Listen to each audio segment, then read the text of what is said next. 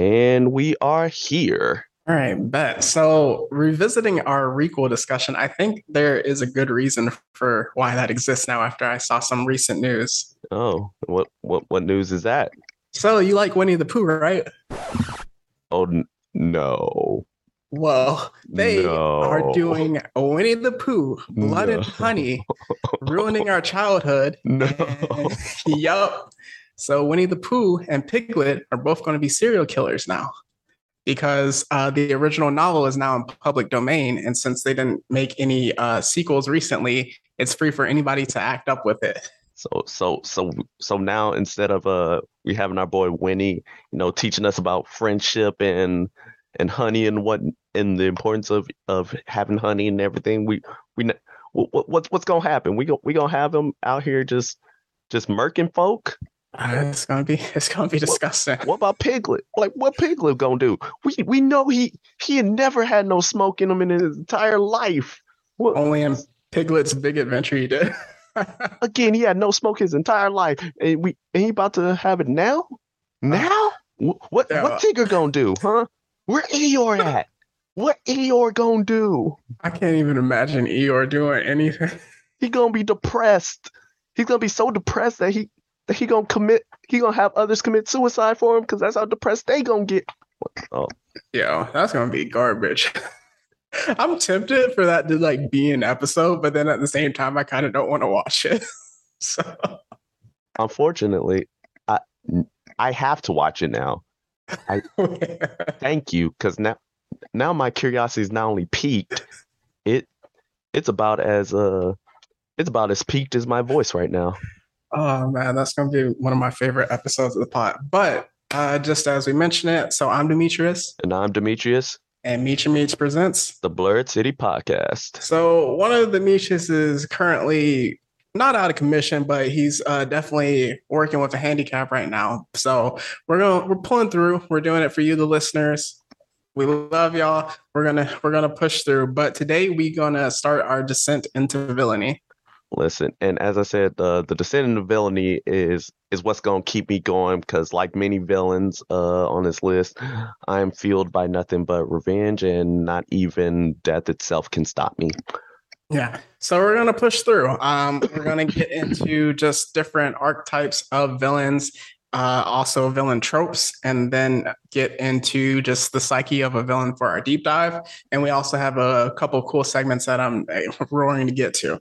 But before we kick it off, we always start with the legal spiegel. All right. So the purpose of this podcast is to explore digital and print media. Our respective sources we reference are owned by the respective companies, and our thoughts and opinions are strictly our own and do not reflect any biases or corporate agendas. Your discretion is advised. You Great. peasants. so um, for our what's hot segment we're about to see what the pulse of the people is what's going on what's really good right now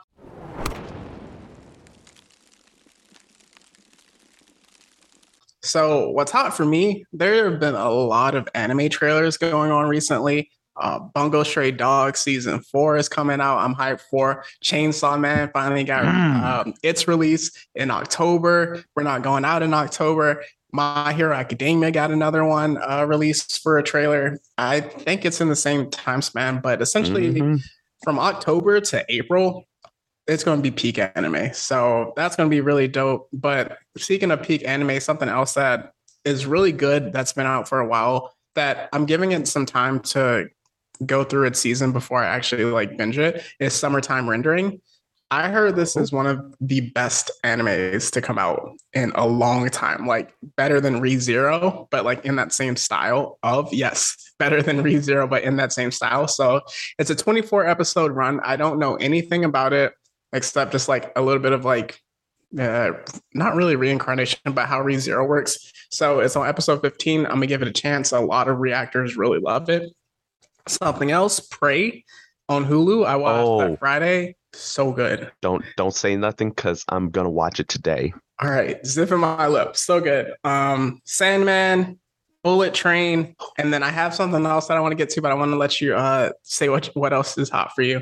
All right, so another thing that's hot is, uh, of course, the North American release of Dragon Ball Super Superhero is dropping next week in in the theaters.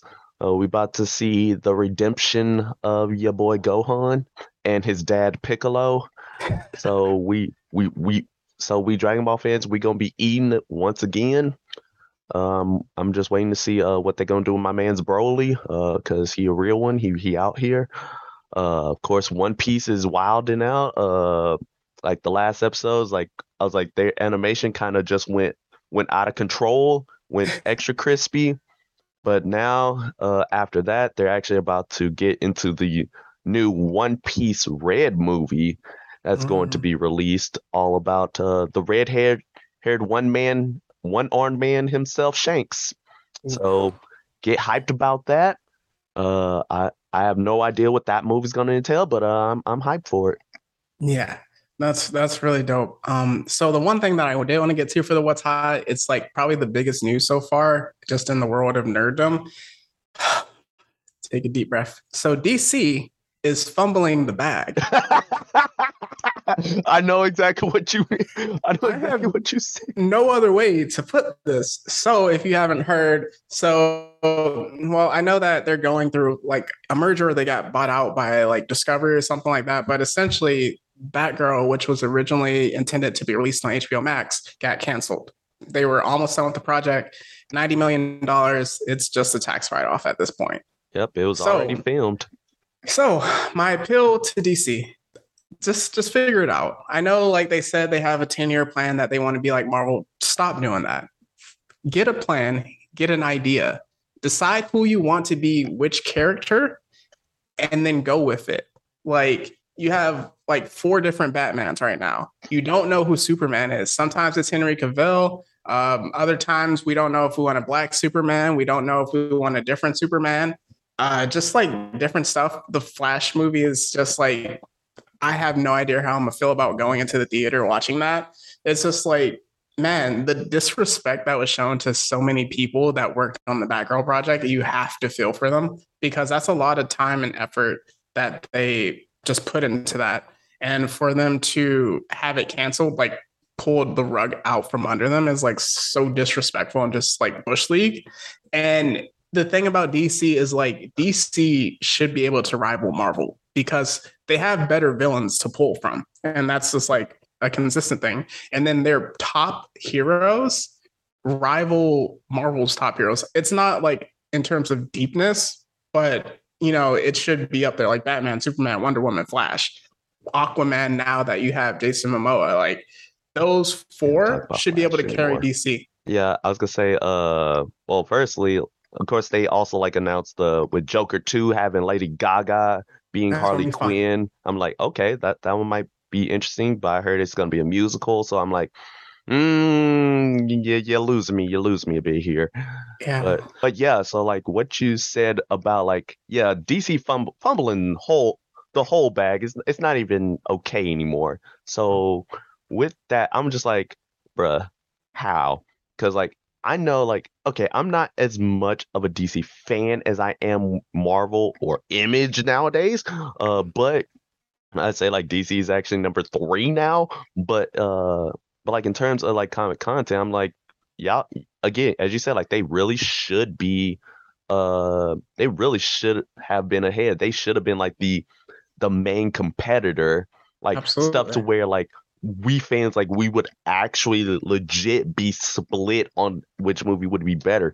That would be the type of universe I would love to have been in, but unfortunately we're not. So so like here we are. Uh also uh because we're in this universe now, uh I'm just saying that I'm actually kind of glad they're they're they're fumbling right now because uh I do not want to see what would happen if they ever tried to adapt my boy Jason Todd or Red Oh, Hood because if they disrespected him, you would have seen me go rogue. I I would not have been okay. Things people would there have been riots on the streets, shots See, in the air. But for me, I think that's what the direction they should go is like they should focus on a Nightwing. They should focus on. I mean, they have Gotham Knights coming out, which is probably going to be a banger of a game. They should like go with a live action Static Shock and have those characters carry it their DC into the future, kind of like um, a younger Spider-Man in a sense. Like they're they have the Joker movie won Best Actor, Joaquin Phoenix. Like Marvel hasn't done that, and then they've also like have really great movies. Like The Batman is a really good movie, mm-hmm. like top tier movie. It's way too long, but I digress. And just like they should be able to like stand up, stand next to Marvel at least. That's kind of just like how I feel about it. But I hope they pick a direction and they just like rock with it because they have a lot of potential to like carry films for like the next decade if they just have the direction for it. Yep. Uh, in my and I have two things last thing to say. Firstly, uh, I heard that the Gotham Knights TV show got canceled, so I'm like, first I'm just like, thank the Lord because that show was gonna look like utter trash. I haven't but, seen anything about it, so yeah, so maybe. Uh, yeah, so essentially, I mean, it's irrelevant now, but it's like Batman is dead, and it follows his son, who's not Damian. He just has another son, and it's gonna be like a C, of course, a CW drama oh. where him and just a group of other people are pretty much being framed slash investigated for the murder of Batman slash Bruce Wayne. Okay. And one of them happens to be Joker's daughter. So And you're just like, Ugh. oh my gosh. what was the other point? Oh yeah, and another one was like a Robin. And you're just like, no, no, kill that, kill that, and they did. If it was on HBO Max, because I heard Superman and Lois is really good. Um, but yeah, oh, just no. just just let the Arrowverse die. But moving on to happier topics, we're going to get into the freak out geek out segment of the week. Ooh. So this is something that I wanted to do like in one of our earlier podcasts, uh, but just like time constraints or just like different things that popped up during the week that made me want to discuss something else. But I'm going to talk about the best fight in anime of 2022. Ooh. Something that was so peak, that was so epic, that introduced us to two villains that changed everything, that broke the internet again. Talking about Demon Slayer. Never give up Upper Moon 6, Daki and Gyutaro versus Tengen Uzui and our boys. This is one of the no, not one. Well, yeah, it is one of the greatest fights I have ever seen in anime. Just like building off the episode that even happened before it. So like Demon Slayer is a very simple plot, so it's hard to spoil it. But just the animation was absolutely incredible. And like like I said, building off the devastation of the week before that happened, literally when that fight took off, it just kept getting more and more hype. So it's like first it was Tanjiro and he was fighting, and then he made his comeback. And when you thought he cut off the head just like randomly, it was like, wait a minute, what? And it just kept building. And then uh, Zenitsu, he hit that God speed, and I jumped out of my seat for like the rest of the fight. And then once Uzui popped back up in the fight, and just the explosions and the sounds were happening, I'm talking about this is like I was stunned watching this fight, like jumping out of my seat, yelling in my house. Like I have not seen anything that peak. And I heard it's not even the going to be the best fight in the show if you read the manga. So I'm I'm just excited for oh yeah, and that's getting another season in either the fall or the winter. So when that next season hit, I'm I'm I'm here for it. Bruh, you you you mentioned just peak. You just mentioned just peak fighting fighting this year. Uh I but but we but we not going uh skirt over how Nezuko went on full demon timing. She laced up her black forces. I'm sorry, Nezuko. Dumped out Daki. Put a hole in her chest. put her on a t-shirt and and decided to keep going. Oh my gosh. Like you know what's crazy about it too is like how it's so rewarding about the season. I know they combined it with the movie, so it's kind of weird to say where you start season two at, but they started the season like huddled together, crying over the loss of our boy, the uh, Flame Hashira, Rengoku. But they ended the season huddled together, crying because they did it, that they defeated an Upper Moon Six. And when he had the blade in his jaw, and he still cut the head off. And it showed that image of all three of them yelling together as they were like cutting the heads off. Peak, peak anime. That's all I have to say. That those are some of the best villains so far that I've seen. I I don't I don't know what to tell you. Like this, it was it was just greatness. That's all you can say. That's all you. That's all that needs to be said. If you haven't seen it, then what is you doing? Yeah. Finish watching this episode, then go watch it. Yeah, and for that, basically all of the entertainment district arc is the fight scene. I believe it's eight to ten episodes, so maybe you can skip the first two or three, and there's just like a fight from there. And there's so many just fights, like even Tanjiro versus Daki. That first fight w- was like, oh, this is how high it's going to get. And then they come back with the second fight, which was absolutely incredible. So definitely just go watch Demon Slayer. It's uh, is it on Crunchyroll? I know it's on Hulu. That's where I watched it, but Yes, it is on Crunchyroll. okay. So either Crunchyroll or Hulu, just go and watch that season two. But going from there, now we really start to. We wanted to, as next week we're going to have our anime villain draft. So with that, and also last week we had our Venom character study, who started off as a villain, transitioned to an anti-hero, transitioned to a hero. So we're just going from there. We wanted to really, for August, get into our villain bag. With that, we're going to start with just a villain overview. So with that, we're going to talk about the different objectives and archetypes of villains. So first one we have is our world destroyer. If you kind of even want to get into that. All right. So the world destroyers are essentially what it says on the tin. These are typically your villains that be like, hey, I'm gonna destroy the world and there's nothing that you can do. These are your villains that be like, okay, nothing matters, so I'm just gonna kill everything. And they don't have and when it comes to world destroyers, it doesn't have to just mean planetary, right? It can be galactic, it could be uh, universal, but it can also be destroy your world as in your personal world, i.e., this villain is really has so much uh so much pettiness and hatred against you individually that they will make sure that your entire life gets destroyed, which is your world. So Count Count of Monte Cristo. kind of amount of charisma. I was talking about Reverse Flash. He Boy, petty. Like, do, do we not? It was it was me, Barry. There's one. I can't, say the quote I hear but I forgot what it was. It was like he went back in time when he was with his girlfriend. And messed We we not gonna talk about it, but uh, all I gotta say is, it was me, Barry. what is wrong with the reverse flash? Again, pettiness. Pettiness is the ultimate villain motivation, but we're gonna get into that later. But uh, Yeah. Going from there, we have our conquerors, respect slash fear me, and there can only be one. So for this, you can kind of think of a Highlander type or just like a conqueror, as I said in general, where this character he wants to rule. He wants people to either fear him mostly, kind of like a well, or love him like a Homelander, but he doesn't care if people actually fears him.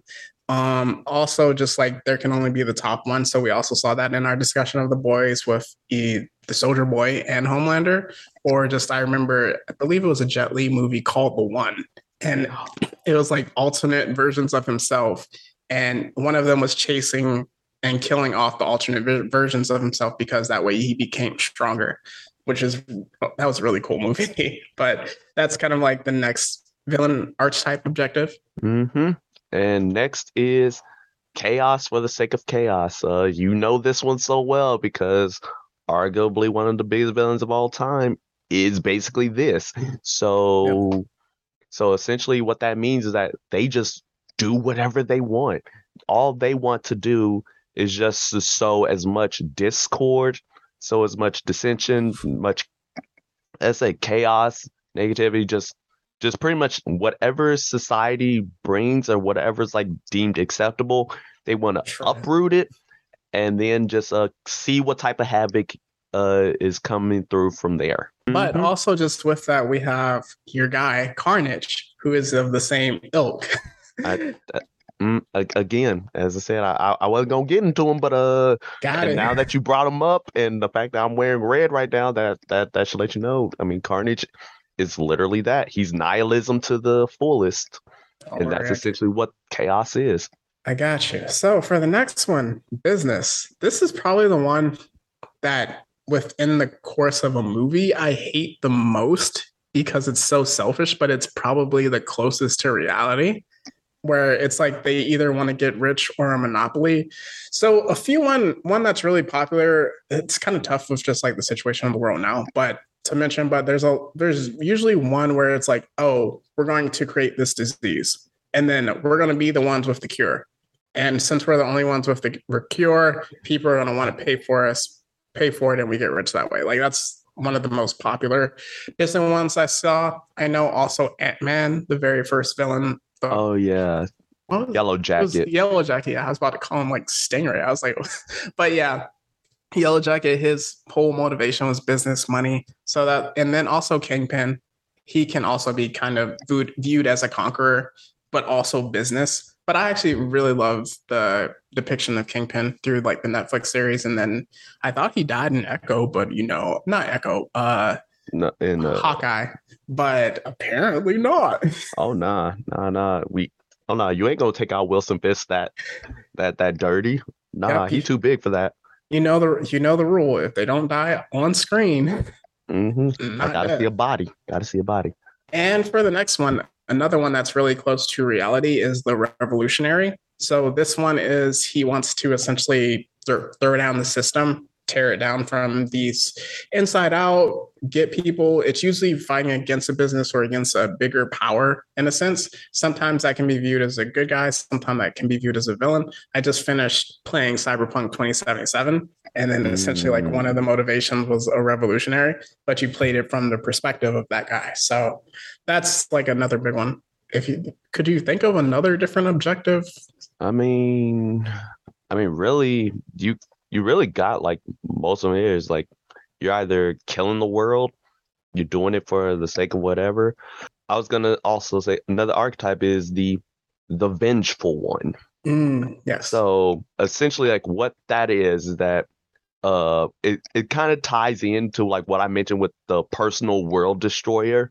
But what that generally means is that this villain is typically he's more or less only a villain to one specific person or group Yep. because of the fact like they got wronged in some type of way or they may see some type of slight or whatever motivational reason and they just do whatever they can to to either kill or screw that person or group over as much as possible and sometimes like uh sometimes like when you're doing like crossovers and whatnot like these this villain like they would sometimes they would ally themselves with other villains only to serve the goal of of screwing their personal villain over Yeah. sure like most sure you can say like most other like personal villains they fall under the vengeful one category but there is a special place for the vengeful one and you know this one and you know where i'm going with this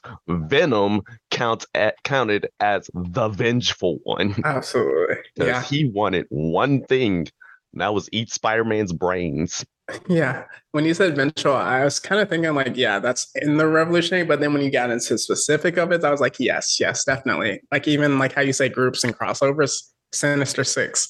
The sole purpose is to defeat Spider-Man.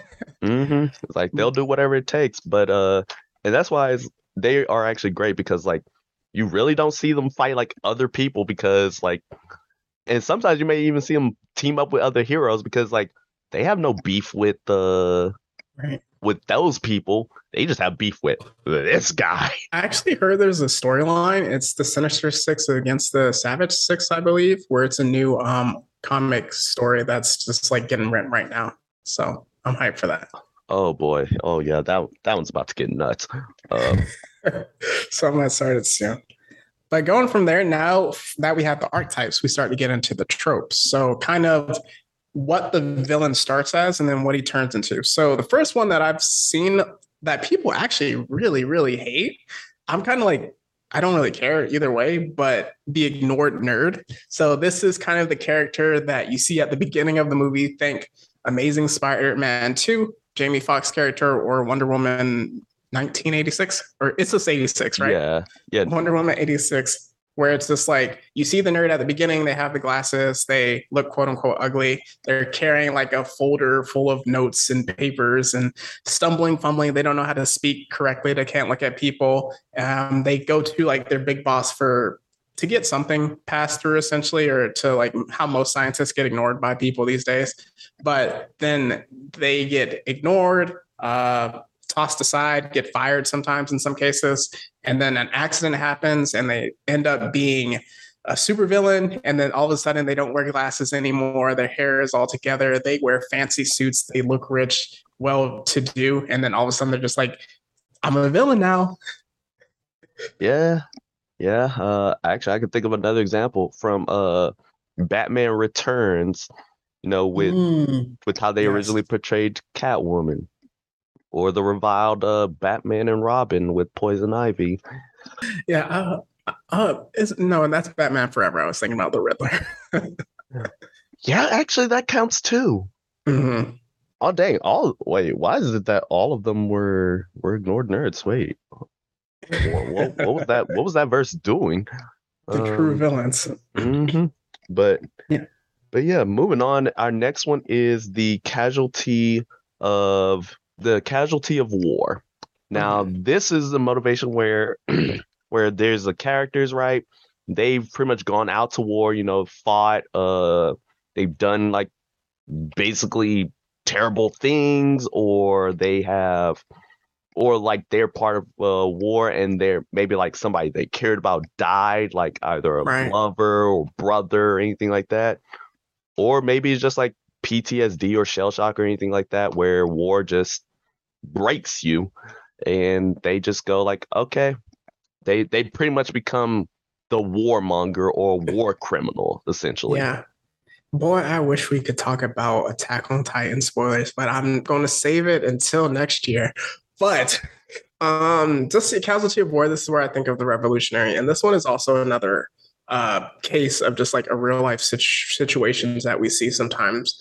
And when we get into the psyche of a villain, definitely going to touch on this. But casualty of war, like you said, even just being able to, okay, you were living this way. If you even want to think of a Wanda and mm-hmm. as the mm-hmm. Scarlet Witch, where you know you're living your life, all of a sudden war happens, you lose everyone you love. Next thing you know, you're a villain. So that's definitely a big one that we see a lot in just villain stories. The next one, we're going to go into the jilted lover. So this is a very common one where it's just like, oh, I was in love with someone, they broke up with me, they ended up falling for the hero. Now I'm going to be a villain and essentially ruin the hero's life. Kind of like you said, the vengeance plot. Mm, mm, mm, mm. And man, is love a powerful motivator. Uh, I, I, I wouldn't know from personal experience, but uh, man, rejected love kind of hurts. But uh, we're just gonna move on past that part. But uh, but yeah, that's like, yeah, so like that's a powerful motivator because, as you say, like they go, jilted lovers go straight to the vengeful ones. Oh Easy. yes, easy. Yeah, and this is they kind of also get really creepy, the jilted lover, especially in anime. but we're just gonna leave it like that. But and then another one, it's a trope, but it's towards the end of movies that we sometimes see. But yours that you really hate that you mentioned in our ladies' night episode, redemption equals death.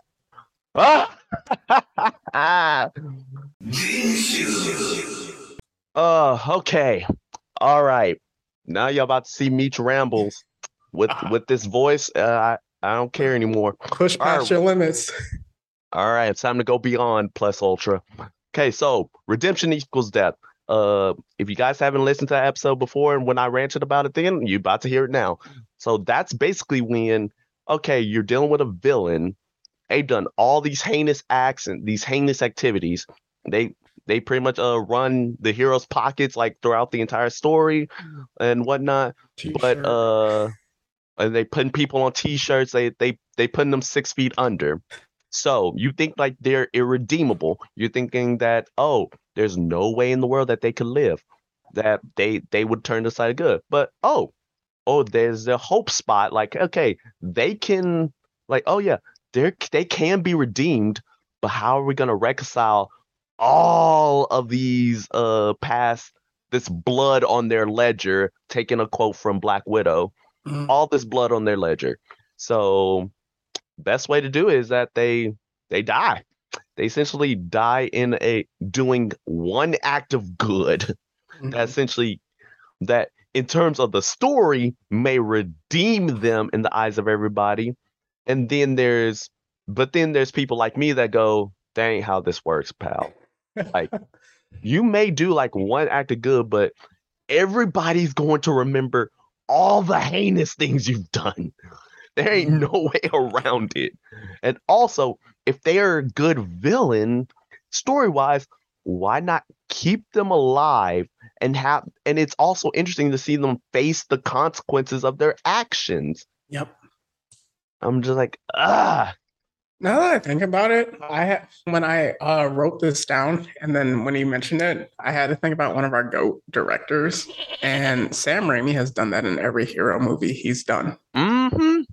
I had to think about it. He did it in every one. So Green Goblin, that's one. Eh, he, Doc- he- Doctor Octopus. yeah, that was that was main. I mean, they both died, and I mean, both of them were kind of under control of other things, but at the same time, they died. Then in um, number three, Green Goblin again, where Harry died. Oh, yeah. And then when we have Multiverse of Madness, Wanda dies.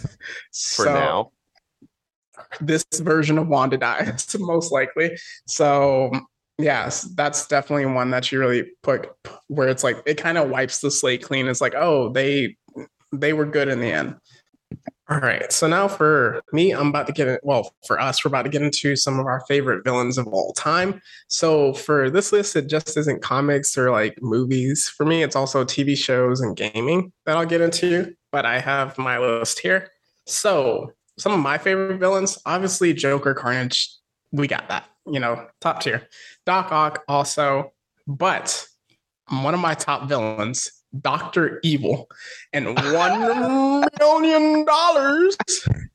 I love Doctor Evil. Him and Mini Me. Oh my gosh, legend. Um, also Megatron, Goat. Mm. Uh, one of the best villains that he gets slept on. Well, actually, he doesn't get slept on, but Megatron is an incredible villain. Another one, Mojo Jojo, Boy. my guy from Powerpuff Girls. Mojo Jojo was spitting. I remember that that movie he had where it's like he essentially was taking over the entire town, Townsville. Mm-hmm. Mojo Jojo, and then he has like such a great backstory too. and like his fit, he has like the nice drip and everything. And then just for another one of my favorite villains is Eggman, specifically the Jim Carrey portrayal in the Sonic movies. That he he was definitely energized for that. So I definitely respect that. But yeah, how about you? Oh man, of of course, as I mentioned, uh, yeah, as you said, get Joker and Carnage and Doc Ock out of here. We already know them. We already love them. I already sing their praises of them. Uh, for me, a, a lot of my favorite villains, right? Uh, of course, I'm I'm I'm not just I'm actually let's throw Darth Vader out of there because uh, he he he he too goaded. I I I already sung enough praises of him, and Knull, God of Symbiotes as well, throwing him out. All right, here's where I get into my horror movie bag. Yes, sir. So here we go. Jason Voorhees, Yep. Michael Myers, Mm. Freddy Krueger, Candyman, Ooh. the Xenomorph, Predator. Oh, do I need to keep going? Oh yes, Yes. and Does my guy Chucky make the list? of course Chucky makes a list. Let's go. Of course he makes a list. Ghostface makes a list. Well, specifically, uh, the specifically from the first movie, uh, with Billy and Stu. Mhm. Of course they got to make the list. Oh, oh, do you want me to keep going? Let's get Anton Chigurh from No Country from Old Men. Ooh, flip a coin.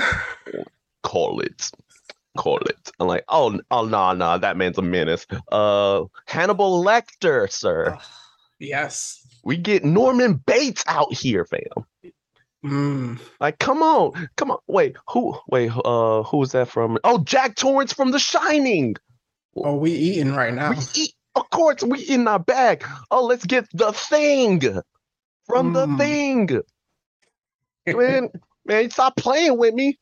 Oh, you better get the T1000 from Terminator up out of here, son. Get all of okay, wait, wait, wait, wait, wait, wait. The Terminator is an odd one because he flips. No, no, I said the T1000 from Terminator okay, 2. Okay. You got, you got, yeah. Oh no, no, no, we, no, no, no, no. I, I, I know what I'm be talking about. you, Nice. you don't, don't, don't be messing with me. Uh, but, but, uh, that's that's for my for my movie bag. But we get into the anime bag now. Ooh. We get we get into the to the Goku Blacks. We getting Oh. into the to the Madara, Oh, the boy. Aizen. Mm, Get to pain, pain. this world shall know it. This world will know pain, sir. Come on now. Wait, what about that One Piece bag? I know you got some. Hey, hold up, hold up. I, I need to take a sip of water for this part. yeah, I didn't. I didn't even get that far. I love it. Akainu, come run these pockets. Oh, Do Flamingo! Do Doflamingo is a menace to society. Yujiro Hanma from Baki. A demon in of himself. Man, man, I don't even know what. Let's let's get one more on this list and and I'm gonna close it out. The Violator from Spawn. Ooh, that's a good one. I'm not mad at that list. I'm not mad at that Oh, list no. at all. That and the worst part is I can keep going for ages. I can talk about all my favorite villains till the day I die. Yeah, I had to like cut myself off when I was making them, but now we get into the ones we despise. So I kept it kind of short, but this is almost mostly video games. So Demon of Hatred from Sekiro. I hate this monster so much. He was the only boss that I couldn't defeat with honor. I had to cheese him and run up on like the top of like a building and get him to chase me so he could fall off the cliff and die. I cannot beat him on the game story. I cannot beat him on the one-on-one run. he is a menace. The people from From Software, when, whenever we talk about video games, that'll probably be Mhm. season two. Oh boy, I can't wait for that discussion because I have a whole Sekiro topic to discuss. Next, General Shepard from Call of Duty Modern Warfare 2 the absolute traitor, one of the biggest betrayals in video game history that I never saw coming. And he killed Ghost, who we played as, and took out everybody else. I absolutely despise him. And I love that we got to get him with the uh, the throwing knife at the end of the game. Another one, Shao Kahn. I absolutely despise you from Mortal Kombat. Mostly, uh, it was from one of them where you- we had to play with uh, Liu Kang. I was playing it with like uh, one of my roommates from college, and we just had to keep doing the bicycle kick over and over so the dude wouldn't attack. He was a menace to try to defeat. And final one, Bowser, you're just a troll, and I hate it. In every Mario game, you just do something that pisses me off, and I hate it. But Bowser, who's also a top villain, but yeah, go ahead. All right. And then for me, these are villains who like I may despise them, but I despise them because of how good of a villain they are.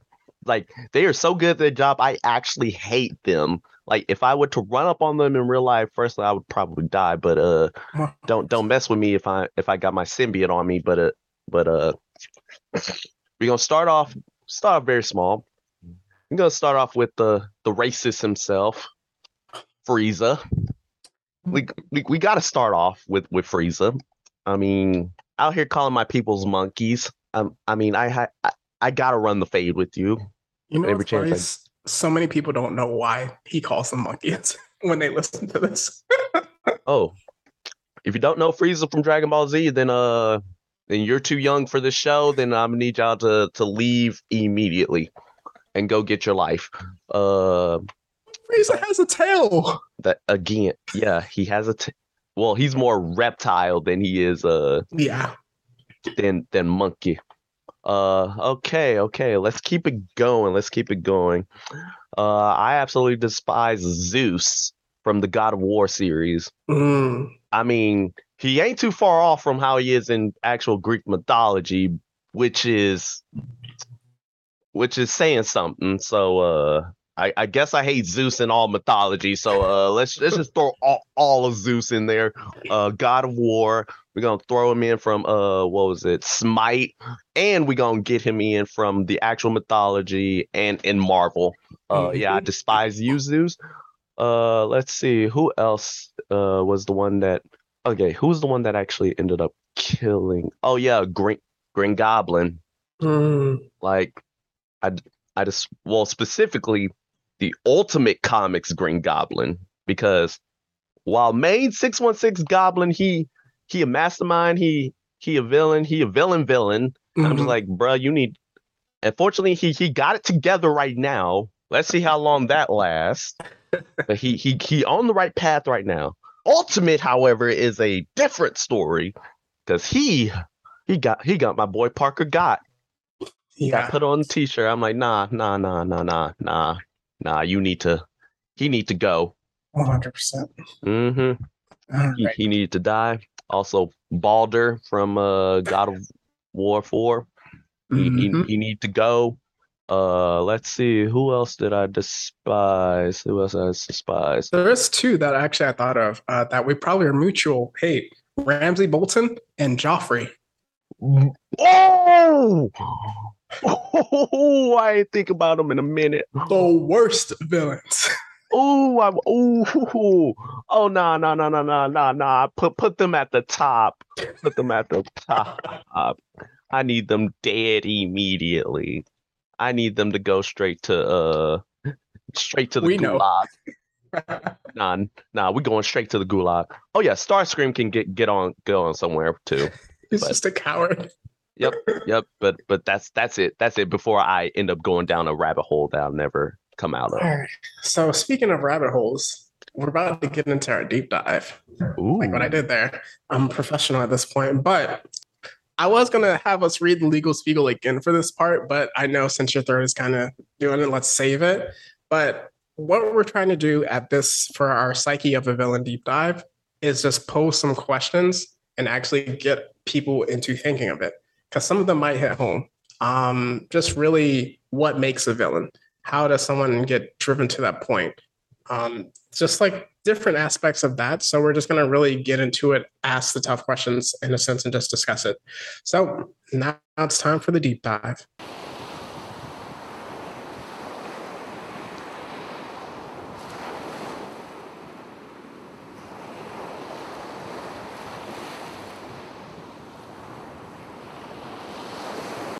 Starting off, we're going to get into what makes a good villain and if that's even the right question. Okay, so I think like it's a good question, right? Because but there's like so many factors into what makes a good villain. I say probably the number one is their contrast with the hero. So Mhm. like depending on like the character, like certain villains may stand out more, or some villains may just end up being in the background. Like for example, right? So I say that uh let let me just use Kingpin as an example. Right. Kingpin, he had like he was a pretty good and a major Spider-Man villain for a long time. Mhm.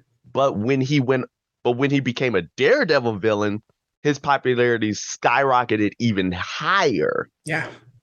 which made him even much more of a better villain. But going into that, there's also like other characters who like if you were to trade them off, like they t- like they probably would not fit as well as a villain for them. It's like trying to put like Magneto against Spider-Man, for example. It's like kinda doesn't work there. That makes sense. Yeah, and just even as you mentioned it, um, I really love that point of playing off of it because if you even think about what made Killmonger so special, is that his kind of parallel upbringing with Black Panther and T'Challa, where that gave it life. Where if he was like a villain to Captain America, I feel like it would pull off, it would work, but like for an Iron Man, maybe not so much. But also, I think what makes a good villain is what makes them effective Mm-hmm. um just thinking about like okay what did you set out to do and did you get it accomplished so for me baron zemo is a really good villain because what he set out to accomplish, he accomplished. And because of what he accomplished, it set up how the Avengers ended up failing in Infinity War. So with his plan, it was like he does not believe that people should have abilities and powers. So there should be no super soldiers. And we see in Civil War how he sets it up and maneuvers the Avengers against themselves. And he ultimately ends up winning. And then as we see him in Captain America, well, the Falcon and the Winter Soldier, he gets rid of like super soldiers. So he like succeeded. And then even with Thanos, like he accomplished his goal. So that made him an effective villain. But I think they're also memorable is what makes a good villain. Yes, yes. Going, yeah, I was, I was actually going to mention that as well. It's just like when it comes to good villains, it's just like, can they stand out on their own?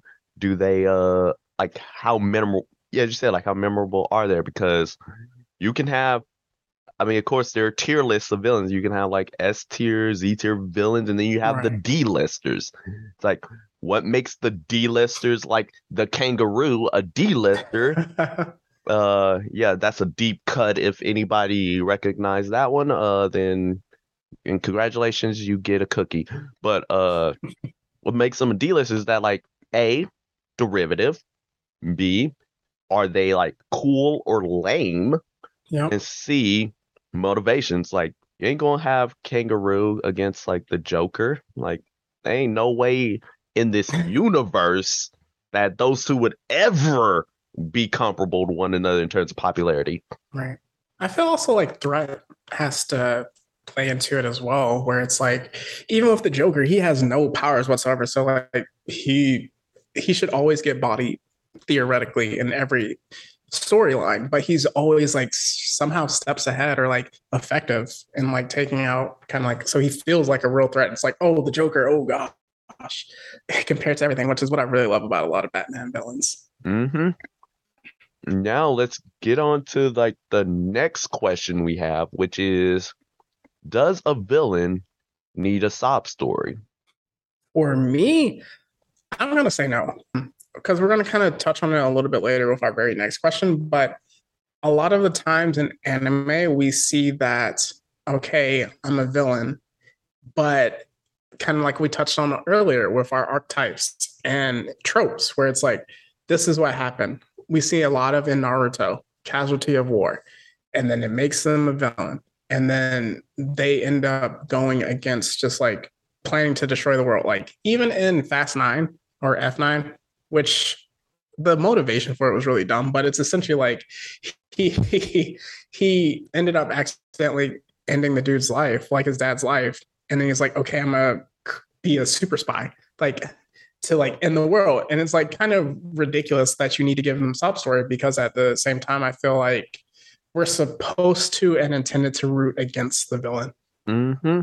Yeah, and and like for me, it actually reminds me of this video I saw from uh oh yeah, overly sarcastic productions where they did a trope talk on on pure evil. Mhm. It's where sometimes like like sometimes like okay, it's good to have like a villain with a like empathetic like origin story, and I'm pretty sure we can talk about it more in the next question. But sometimes we just need a villain to be a villain villain. Yes. Uh I'm looking at you, Scar. Like you are actually one of the most despised villains that I have, and I just remembered you. You didn't think you you got away, but but yeah, sometimes we just need an evil, evil villain like Scar. Wait, which or- Scar? Huh? Lion King Scar? We talking about Lion King Scar, I there are some people that think Scar was in the right. and I'm gonna have a discussion with those people later, but because you ain't gonna kill my boy like that. Oh boy, You ain't gotta you ain't got a it was a regicide and it was a familial side but uh but yeah so sometimes I it's a give and take like sometimes they can have it sometimes you just need evil to be evil. It's, there's a balance there's a balance. Speaking of which, Thanos, in a sense, where they gave him his own sob story, which I, I wonder sometimes about if they changed his initial motivation within the course of the MCU. Not just like, oh, we always had him to be a balance, but we see in the first Marvel's Avengers movie at the very end, we see one of his followers comes up and says, to fight the Avengers is to court death. And in the comics, his sole goal with the Infinity Stones and wiping out the universe Mhm. is to court death, like the literal embodiment of death. And Yeah. he thought if he like gave all those bodies, she would fall in love with him. And then that's why when like Hela got introduced, I was kind of like interested, but I don't think that's the same thing. I might have just like confused that myself. But then we ultimately see he's like, oh, balance. And that made him one of the greatest villains for for the just like in general. Like I don't think a lot of people are like big, big Thanos fans before the MCU. Oh yeah, hundred percent. Because uh, as you mentioned, like Thanos' motivations, they went extra sideways with him. Because uh, I said, like he was just kill everything so I can uh be with Death and uh she can finally uh give me that smooch that I was always waiting for. But uh, but on the other hand, like hey, MCU Thanos, like he has great motivations. Sure, like comics. Well, actually, nowadays, like in the main comics line they m- retroactively gave Thanos like a much more tragic backstory. Whereas originally he was just, listen, I was a deviant from my race. I was, and I, and I just want to kill everything. That Titan. Yep, I was just, I was just boom, bing, bang, done. That's all I needed, and that's all he needed. It was only after Infinity War where they started giving him that that nuance. So it just kind of helps with uh good, you know, effective villain. Because again, he set out to do what he set out to do.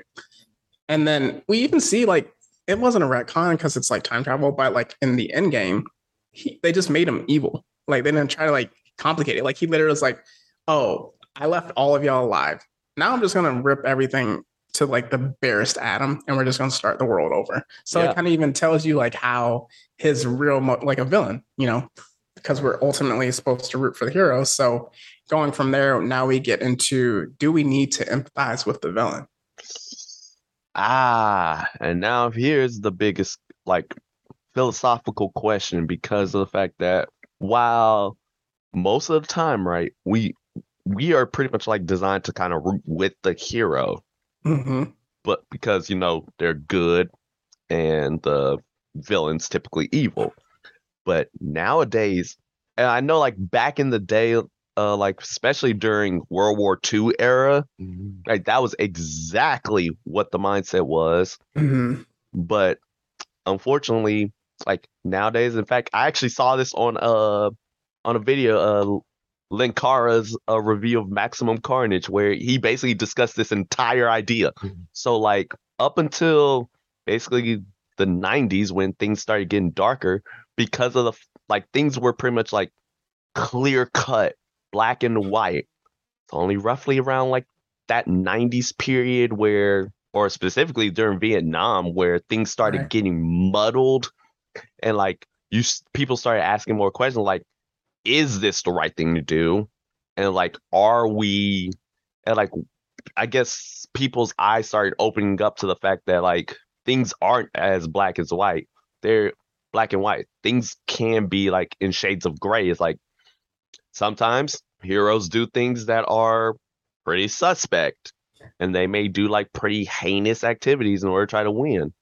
Or sometimes villains, they may have like good motivations, but they may be going about it in the wrong way and they may just need to be steered back in the right direction. Right. What's kind of like it ties into your redemption equals death. Like you just need to be steered in the right direction and kind of atone for it. And that's what we touched on last week with our anti-hero discussion, where it's just like how things philosophically shifted.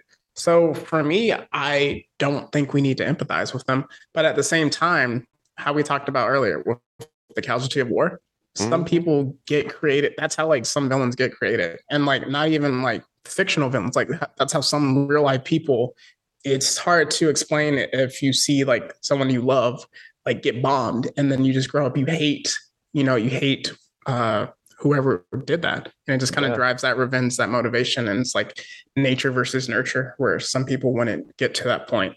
But at the same time, going to the fictional side of it, I think it's just that it slightly defeats the purpose because we are supposed to root for the hero ultimately. hmm But depending on how you tell the story, can be effective because Killmonger, who is one of the most popular villains in Marvel, his motivation made so much sense.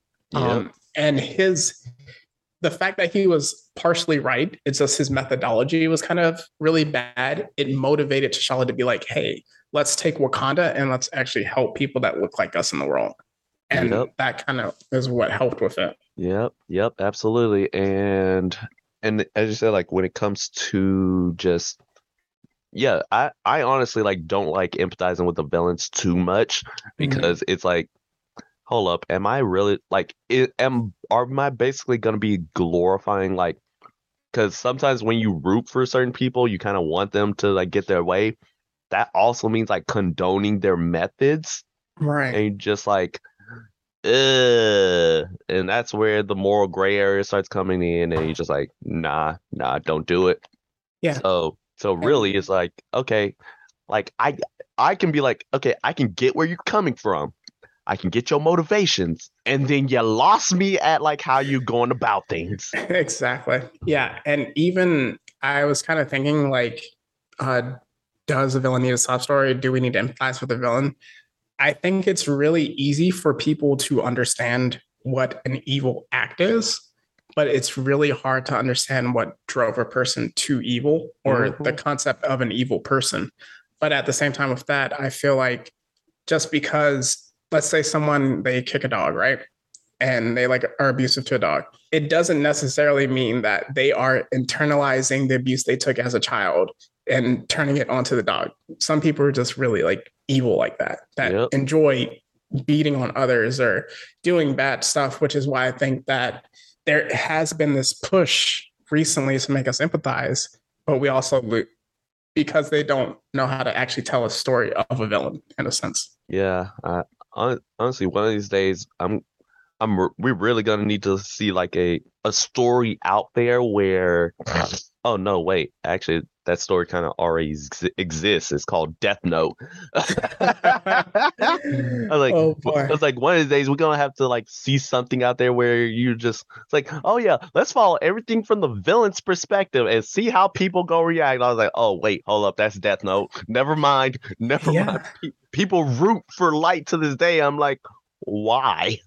Well, But- I feel, I feel like if L would have kept going longer, so I don't get into too much spoilers, then I feel like we would have been rooting for L to actually finish rather than how it did end, f- fell off a cliff. But with that, I think that evil for the sake of evil sometimes falls flat, and they don't know how to tell that story. So think of like a Ronan from Guardians of the Galaxy Mhm. or even just like the first the first Iron Man. I know that was more business, but he was just like evil for the sake of you, and just kind of doesn't make sense. But like people that are like, oh, I'm gonna destroy the world for the sake of destroying the world, it doesn't always hit the same.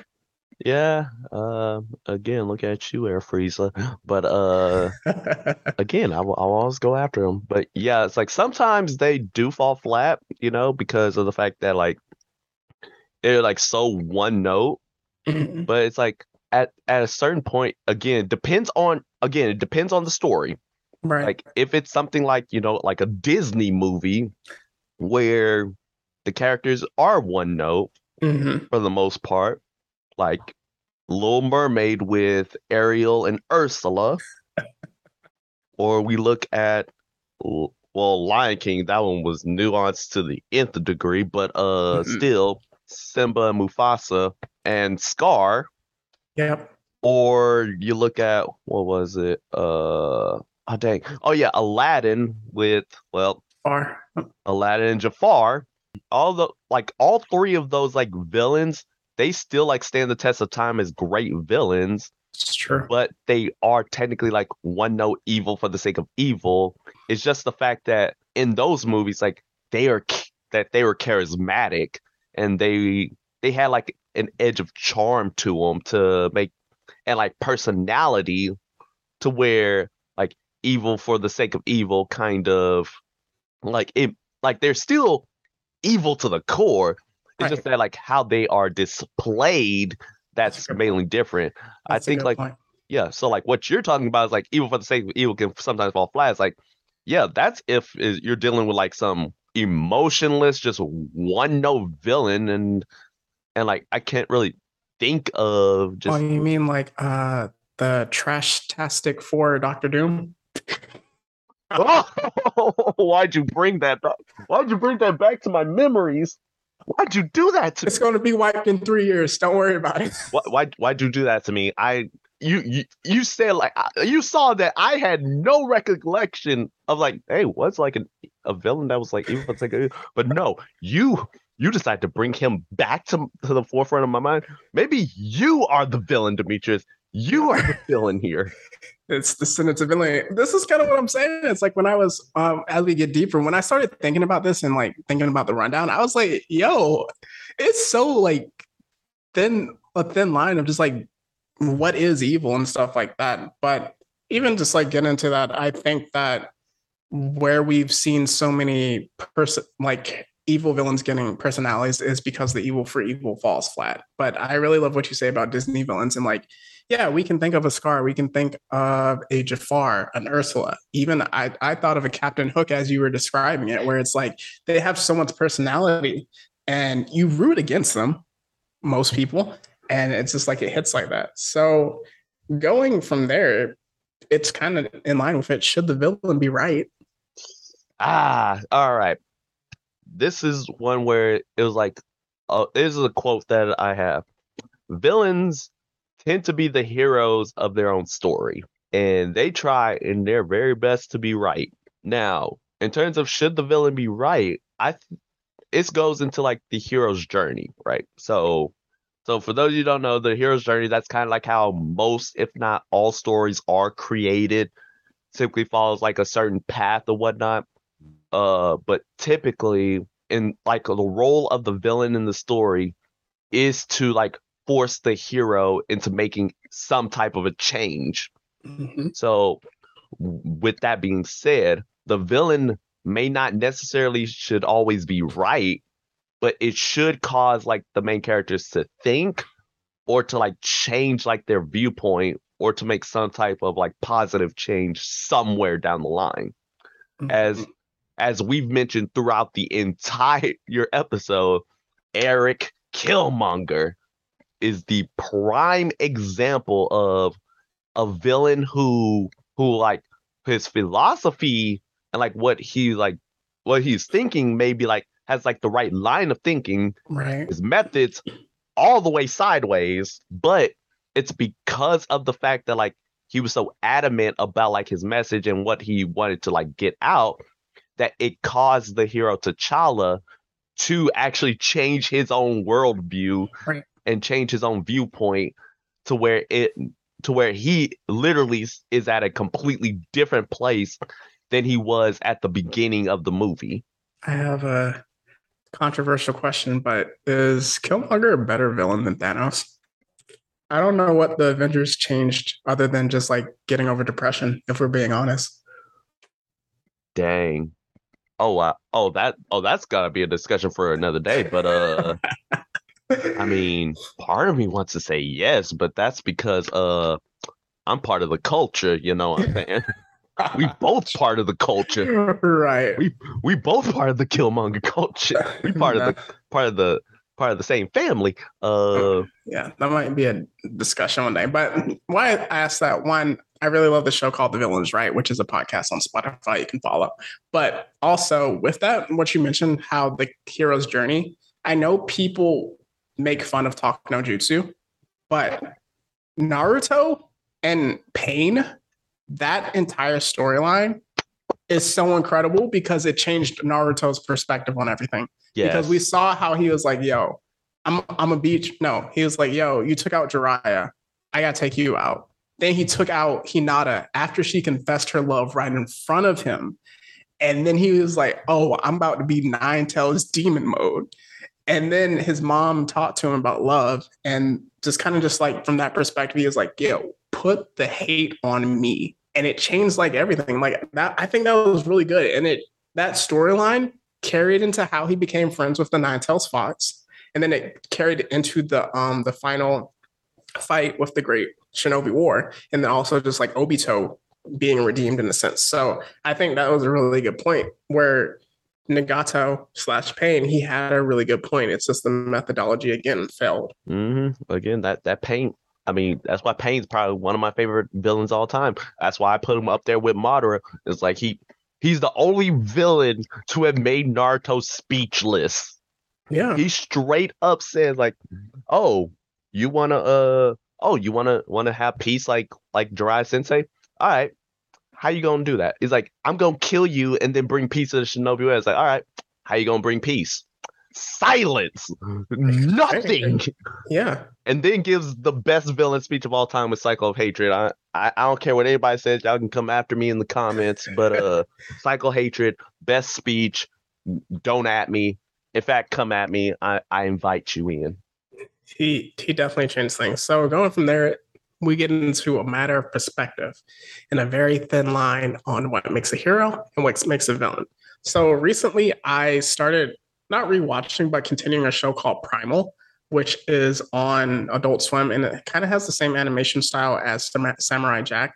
I think it's the same creator, and it's on HBO Max right now. But it's essentially it's a very simple plot, but it's a caveman and he befriends a T-Rex, and it's animated. So essentially it's like their story of survival. That's it's literally that's what's it. But in the recent season, so they were looking for to save somebody. And in that, they had to just essentially kill everybody in a village that was holding them as slaves. And at the very end of the show, they gave 10 minute, at least like five to 10 minutes to just like a son and the war chief who were coming back with like new slaves of their own or whatever. And they didn't know what happened to the village. So there's like this red mist that covers the entire village. And as they walk, it goes by and they just see blood trails and just like dead bodies of all their villages. And then he sees his wife, and then he also sees his youngest son who ended up dying. And you just see like the heartbreak from that. And they're supposed to be the villains, but from their perspective, you're like, yo, we were just minding our business we were gone for a while. We came back and like somebody just destroyed my entire family. Like, so that's what it's like the thin line where it's like, oh, I actually feel them. And in the later episodes, I really just love how they actually give the quote unquote villains in each thing kind of like a few minutes just to be like how you can empathize with them. Mm, yeah. Dang man, that that sounds rough. I actually might need to watch that show, but uh, it's really good. I I almost did the freak out geek out segment on that one. Dang, but uh, yeah, it's like what makes someone a villain? Because of the fact that, like, as I mentioned, the villain's the hero of their own story, and because of that, everybody is somebody's villain. Correct. And and all boils down like, hey, what slighted? Like, what had you done to slight me? And like what uh it's like what have you done to like oppose me? Or like done something to like be against me? That's where it's like so like what like who's like some of my villains are may not necessarily be who like your villains can be. That's true. And like i'm just gonna go with like transformers on this one. Uh you could have like somebody like it's like Meg- megatron and optimus like of course they yep like they is. yes. That's that's all I can say. Like they is.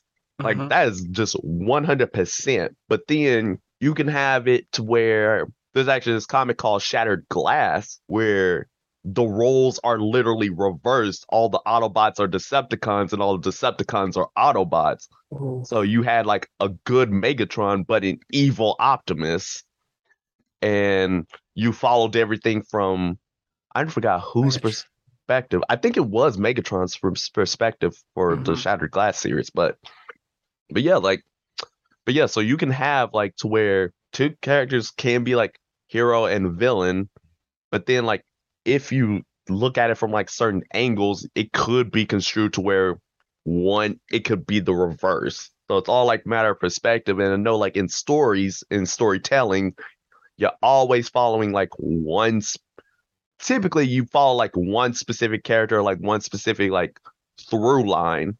Right. So like you're always gonna like have that perspective, like if this person is like actually a villain, like the Harry Potter franchise. Oh, good point. So like you're following Harry's journey and you see and like Snape is Yes. just like you think he's a whole villain. hmm In fact, in the books, well, in the in the movies, he's like because of Alan Rickman's and his expert portrayal, and also the fact he got like insider information on like what happens with his character later. Hmm. You he played him to where like you see more shades of gray, but in the books, there was none. He was a monster. He was like a straight up bully and a like the harshest person. Like you never want to go to Snape for help. Mm. And it was only like literally in his spoiler alert for uh for a very old franchise for in his dying moments that's when you learn like okay he had a much more redemptive quality hmm which No. as I said, like in the book, he hit in the book, you did not know any of that until Harry finds out. Right. But in the movies, you kind of somewhat slow, like you start see- seeing like, wait, there's there's sl- something more to this character than you think. Yep. And then we find out that like Harry's dad was a scumbag, so stuff Mhm. like that. But even with that, now we get into just the tough part where it's like the world is more than black and white and it is gray. But I think that sometimes saying everything is gray is a cop out. I think with that, it's easy to excuse things that we would otherwise not excuse.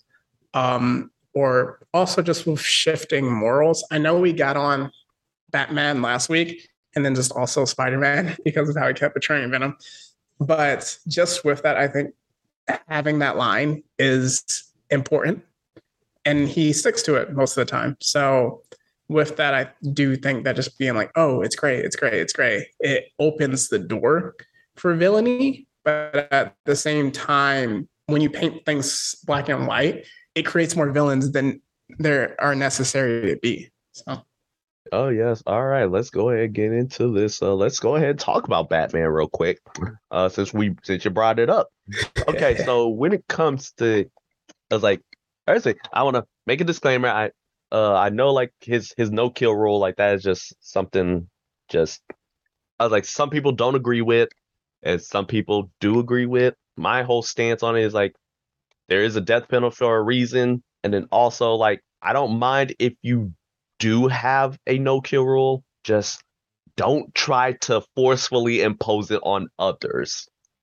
Mm-hmm. That that's and that's all I'm gonna say about that. But getting into the topic of everything gray is a cop out. I think like yeah, it's like it's like as you mentioned, like yeah, things well, I'm doing like a marriage of both of like what we're saying is like I say like yeah, there is like a lot of gray in the world, but then there's also like spots of good and spots of uh bad. It's like Yep. the the yin yang symbol. Mhm. You can have that blend? yeah, it's like you can have good and evil, you can have evil and good, and in life there's a in life there's a balance of it all. Uh, and then there's somebody who's all, and then there also can be spots where somebody's all good, and then there's spots where somebody can be all evil. That's just how life rolls.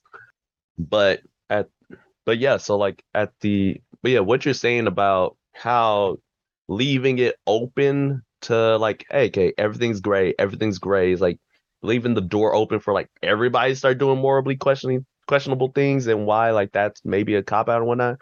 Take a look at the boys. Yep. I mean, that show is just a hundred percent unabashed in in like what the where the line even is, Right. especially this past season. I think that Annie is the best chance as like trying to like get it as like okay black and white but even then she's like working with people that's great so then even you're like okay by association how does that work so Yeah, and and but as you said, like at the end of the day, like she's probably the most morally good mhm. with Hughie kind of like right behind her. like you not- corrupted yeah Yeah, I mean, again, season three. I ain't gonna spoil it too much, but uh, something happens with Hughie. I mean, if you, well, if you've seen the episode, then cool. If you Yeah. haven't yet, then uh, what is you doing?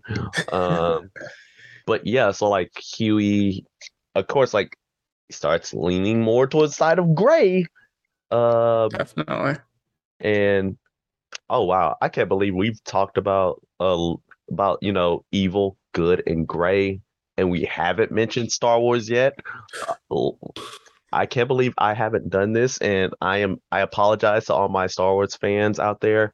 Um, sorry, I'm sorry, Jamie. I'm sorry. I'm sorry. Uh, but here we go. I'm rectifying that mistake right now. Let's get into it, boys. All right.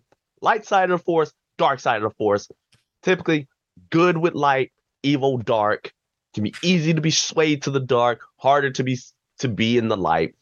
Mhm. And how most of the time, and George Lucas has always stated that like there is technically no middle. There is no like gray side of the force. There is no like gray Jedi Mhm. like there can be people who who may not be affiliated with the Jedi or the Sith, but still can use either side of the Force.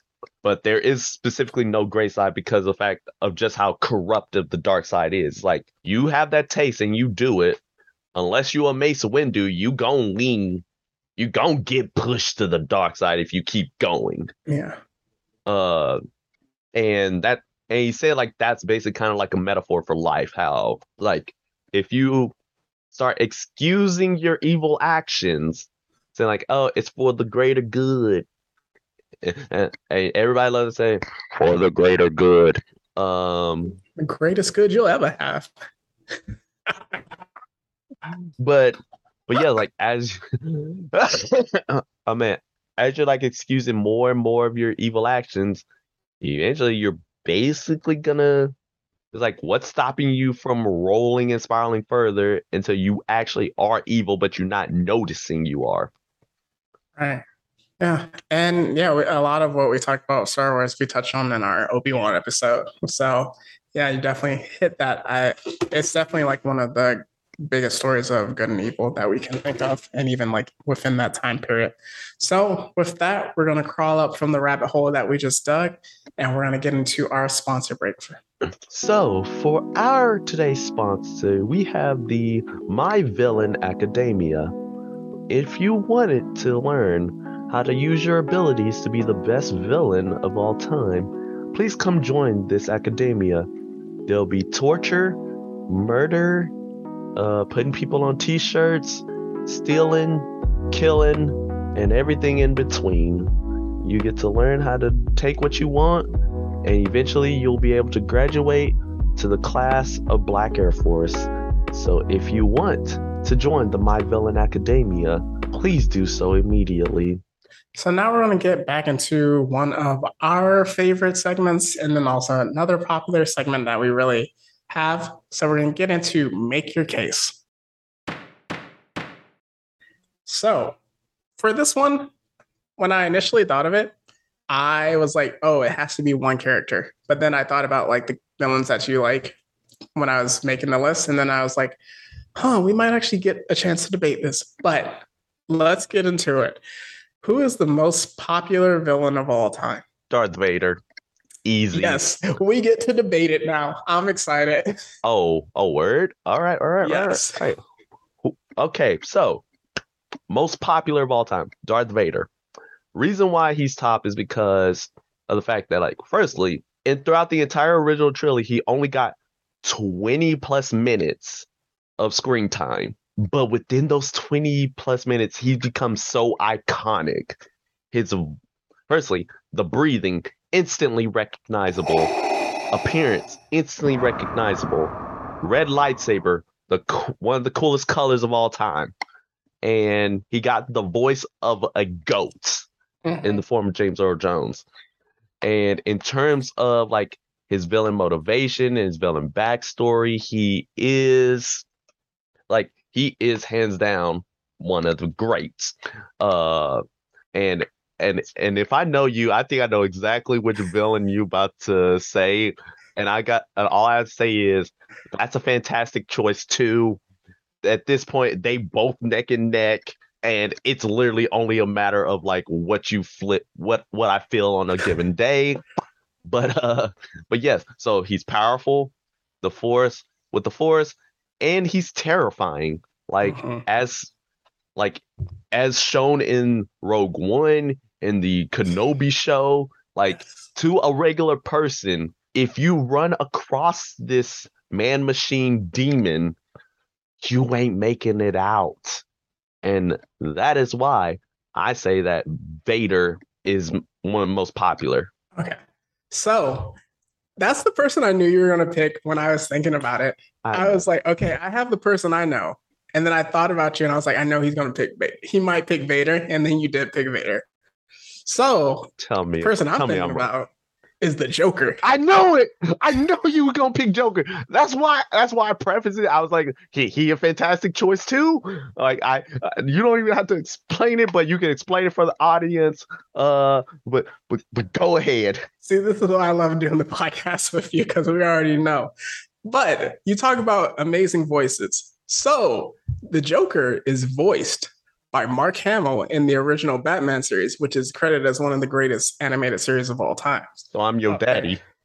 but up there with uh up there with the X-Men 97.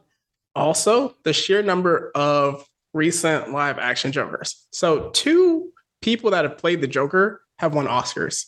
That's kind of like it just shows the popularity, but also the commitment to it that a person wears. I mean, obviously, Darth Vader isn't going to get an Oscar because it's not really much acting within that. But the Joker, the portrayals of it have been really interesting. How we talked about DC fumbling the bag. I think if Jared Leto actually got what he was supposed to do, he would have had a he would have been a good Joker as well. Um, and just going with that, even just like he has no powers whatsoever. Like he, but apparently he's a scientist because he comes up with like the laughing gas that is with people. He always has like ingenious schemes where it's like I know the killing joke is very controversial, but the killing joke and what he did to Barbara Gordon, how he set up Commissioner Gordon, and even putting Batman in that position, um, just the White Knight mm-hmm. story that gets told. We see even Dark Knight Metal and the Batman Who Laughs, how we see like the stories of Joker getting infused with that. I do think there's a bit of a Joker overload in a sense, but at the same time, it's because of his popularity. And then even in the Arkham games, which is like, in my opinion, they brought back superhero video games. Mm. He's such a great villain throughout that trilogy. Trilogy, yeah. And then even to top off just like his villainy, Injustice alone doesn't start without the Joker. So yeah. the Joker, with his plan, again, not having any abilities, turns Superman evil and takes over the world. So like just that's how ingenious he is and how dangerous he is. So you see how powerful Joker and his popularity rises from that. Yep. Oh yeah, hundred percent. I hundred percent agree with everything you said, but uh, uh, yeah, that's why I said like Joker and Vader. Yeah, yeah, you can't. There's, they are just this two neck and neck for this. That's, that's it's a hard debate, very tough one. But uh, now let's get into number two, the greatest villain leader. Who you well, got? I'm definitely not choosing the leader from the Hulk, but this was this was tough. The, the these next two are tough, but I'm gonna go with Magneto. Um, mm. leading the Brotherhood of Evil Mutants. Uh, yeah, initially I was gonna go with someone. I was initially gonna go with Doctor Doom, but I don't view him as a leader of team more as a conqueror from that perspective. So Magneto is able, like, again, thin line. He is has a philosophical difference with mm-hmm. Professor X about, hey, people, us normies hate mutants. Mutants need to band together and stay strong with that in order to overcome that. So he leads like so many mutants that are all, again, it's easy because Professor X, he has a school. So he can raise them up. He can put a Storm, a Cyclops, at, uh, Jean Grey as teachers yeah. and have them as buffers. And then also because he recruited them, you know, even not redeeming Wolverine, but just like being a figure in Wolverine's life that can like keep him in check. That's I think much easier than say a Magneto who's in charge of a bunch of evil people, uh, keeping them in check and being like, hey, don't do this or I'm gonna check you. And then if people don't have metal abilities or like within their body, like how he always bodies Wolverine, he still keeps them in check, which is really crazy. So I got to go with him as the best leader of all time. Yeah, yeah, definitely, definitely. Like Magneto's definitely the goat. Definitely one of the goaded ones. Uh, for me, actually, see, like, I chose Sosuke Aizen. Mm, I'm, I'm not mad at it. I'm not mad at it. So, this man is a is a master planner, fam, and and yes, I did choose master planner purposely because I did not pick Doctor Octopus for this because, like, I like Doc Ock. He is a terrible leader because all of his teams end up coming apart. Yeah. But Sosuke Aizen, he like he rolled his team just off his his sheer power and yeah, just off sheer power alone, just inspired his whole team just like boom, all in line. There were very like little it's like nobody actually wanted to like outwardly try to kill him because they knew he he would murk them. Right. The only time they tried was two times. Either they were about to die in the case of Espada number two, or Aizen went after them first, which was Tier Harribel, uh, Espada number 3 Mhm. Now, everybody else, like, they were either they were afraid of Aizen or loyal to Aizen. In terms of loyalty, nobody is bigger than Ulquiorra. Ulquiorra is he I mean Ulquiorra the goat, loyal to also the wearing man. the forces. Yep. He he he got his forces on, but loyal to the man to the very end. In fact, uh in fact, Tosen was also very loyal to fact, the only member of his team who wasn't loyal was uh was Gin. Ichi was Gin Mhm. because of the fact he was planning to kill him from the start. But again, that was that he was the only one, and he waited for his opportunity. Everybody else loyal to the end. Master Planner, his his plans worked. He got immortality. He is literally a god at this point, and he can't die. So the only thing you did, and he also got his wish of wanting wanting to see Ichigo Kurosaki's like growth to be a worthy fighter for him, and he got it. That's that's why I say Aizen's the best leader. God, you know I love Bleach. That was a good one. I, I I can't really dispute it from there. But moving on, now we get into our greatest villain team of all time. Boy, you know this was the hardest one. It was difficult. this was the hardest one for your boy. I I spent so much time trying to figure out which one could it be. I I have to go with the cop out answer. I have to go with the Akatsuki. Mm. I I have to Okay. because firstly, them robes Sick. so so iconic that people are cosplaying it to this day. Yep. Secondly, all the members are memorable. Well, okay, all except like two of them are The paper, memorable. the paper one is kind of all but two people are memorable. Everybody else has like personality, charisma, style. They have something. They they all swaggy. Uh, you're not gonna we we not gonna talk about pain, all right? And just just how much of how much he is. Uh, and then in terms of their motivations and their plans, like well, even though most of them all died, the plan still got got fulfilled. Mhm. Even yet, the original plan, which was Infinite Tsukiyomi, it got fulfilled at the very end. Mhm. Sure, most of the members were not alive to see it, but they all saw it. But it it happened anyways. And when you think of a villain team, especially an anime villain team, the first thing you're going to think of in your mind is that black cloak and them red clouds. Oh, I almost wore that shirt. The only reason I was going to initially pick them, and the only reason I didn't is because yes, their plan succeeded, but technically Madara co-opted it. And this was after Pain slash Nagato kind of was like, oh, I don't want to go down the path anymore. And then also the other members of the Akatsuki got bodied by non Naruto members, I guess. Well, play. it was Naruto and Sasuke were primarily the ones to murk like most of them. yes, yes, I know, but I know like um even with the puppet. Oh man, I'm trying to think of his name. Sasori got taken out by well Chiyo By and Sa- Sakura. Yeah, Sakura and Hidan Chiyo, got taken out by Shikamaru, which which counts. and that's it. yeah, yeah, I would say. Oh no, Kis- Kisame. He got like Guy is a goat, so Yeah, I was like, do not, do not put put Kisame. Guy is a goat. man. So, but for that reason, because they they essentially fell apart towards the end of their goal. So I'm going with the Sinister Six. Mm. Like what you said, Doctor Octopus is not the greatest leader, but the Sinister Six is one of the most iconic teams of all time.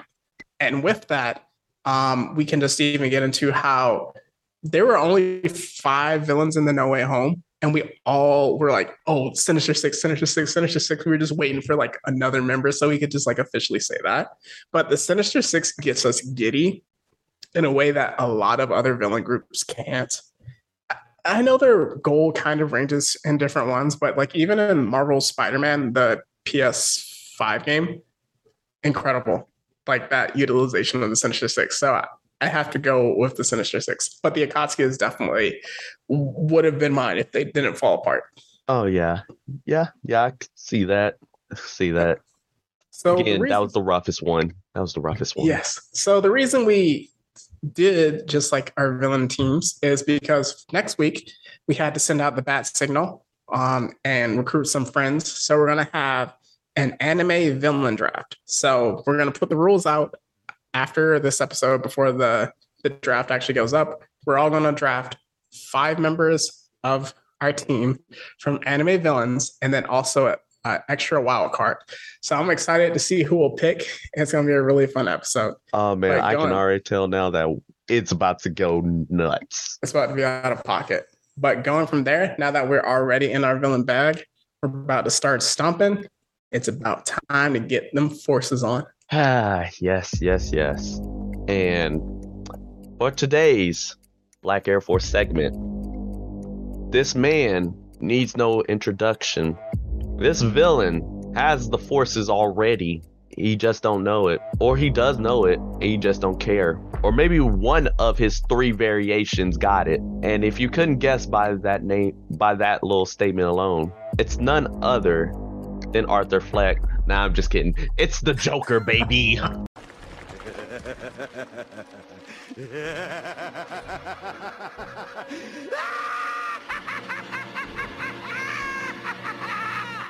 Ah, let's go. It we we like what what else is there to say about that monstrosity, that clown, the man who inspires fear in everybody. Some a man who needs no introduction, like he he a menace, so much so that there are three of them. There's a whole story called Three Jokers. There are three of them. Like he is three people, and now there's, but now there's one. But uh, still, Joker is a monstrosity as and as Demetrius mentioned earlier, the Injustice universe started all because Joker, he felt like it.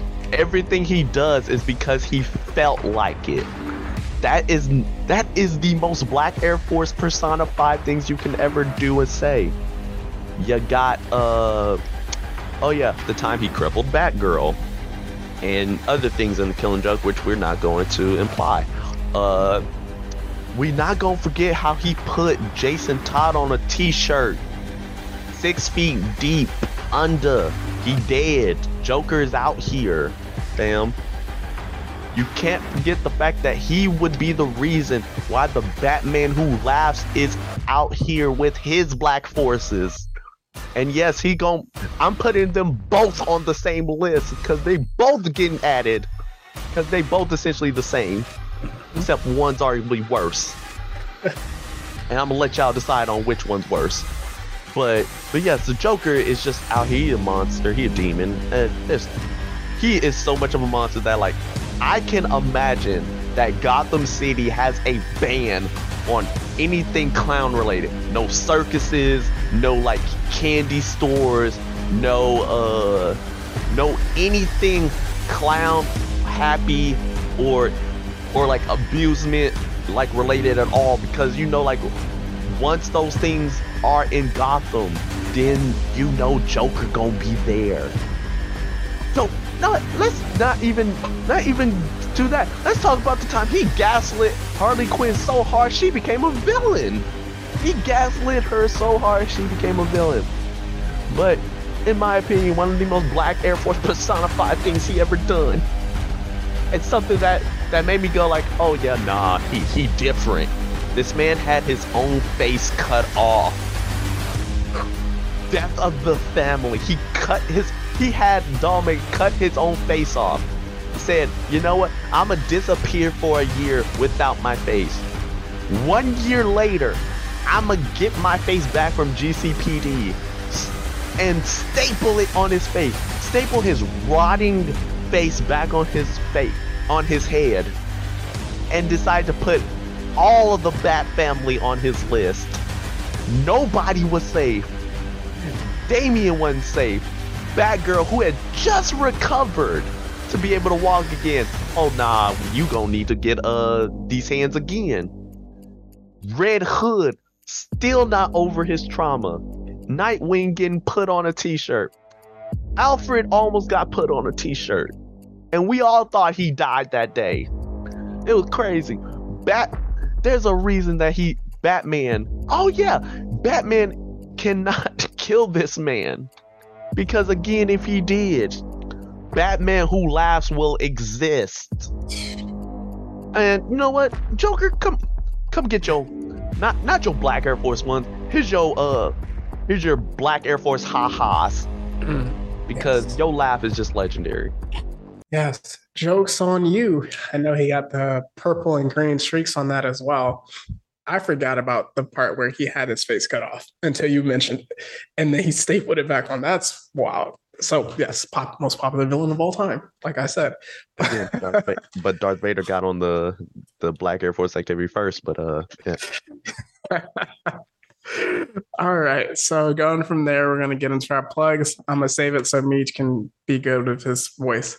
So for our podcast, you can check out our Instagram and Twitter at Blerd City 22. B L E R D C I T Y 22.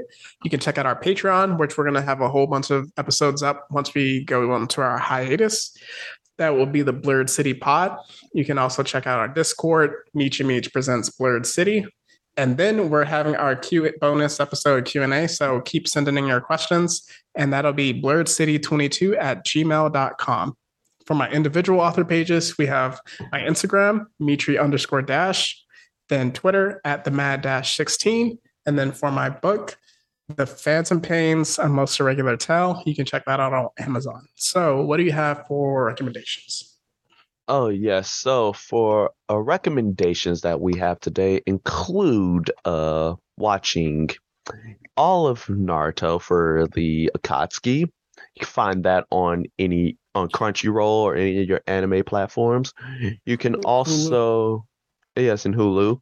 Uh, in terms of you know different comic books that we referenced, uh, for the Joker, you read, you know, the Killing Batman, the Killing Joke, Batman Death in Death in the Family, a Death of the Family, and three Jokers. Uh, you can also watch the Batman the anime series on HBO Max. However long that's gonna still be up there, but uh, Bumble. but uh, but yes, so watch that. Uh, you can watch many different horror movies actually on this app called Shudder.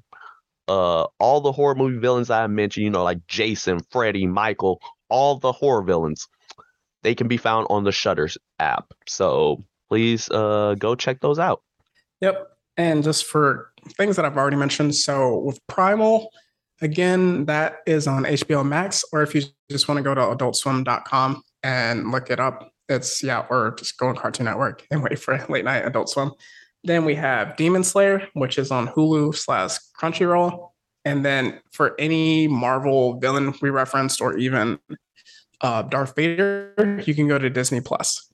Um, so with that, we're going to leave you with some words of encouragement as usual. And yes, so my words of encouragement is that when you are when you're dealing with like very, I guess, obstinate people in your life, like people who are against you and people who are, you know, fighting a who are like pretty much just don't like you or anything like that, just take it as like, hey, you're doing you must be doing something uh something right if somebody's actually willing to go against you on it.